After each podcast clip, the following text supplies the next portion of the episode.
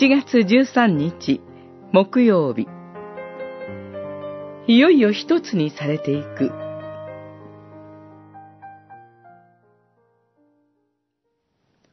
私の肉は誠の食べ物。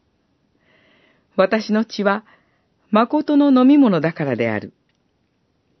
私の肉を食べ私の血を飲む者はいつも私のうちにおり、私もまたいつもその人のうちにいる。ヨハネによる福音書、六章、五十五節、五十六節。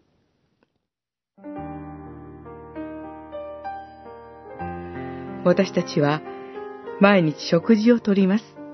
食べたものは自分の体の中に取り入れられていきます。食べ物が自分自身のものとなっていくのです。イエス・キリストは、ご自身の肉と血を誠の食べ物、飲み物と言われました。それゆえ、それを食べ、飲む者は、主イエスと一つにされていくのです。問い76の答えは、生産の祝福について、精霊によってその祝福された身からだと、いよいよ一つにされていくことだと記しています。キリスト者は、精霊によってイエス・キリストと結びつき、罪を許されて義とされ、神の子とされます。その意味で、キリスト者はすでにイエス・キリストと一つにされていると言えます。しかし、ここでの強調点は、いよいよ一つにされていく点にあります。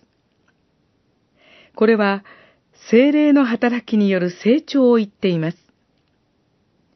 父なる神は、私たちの罪を許して義とし、神の子としてくださいました。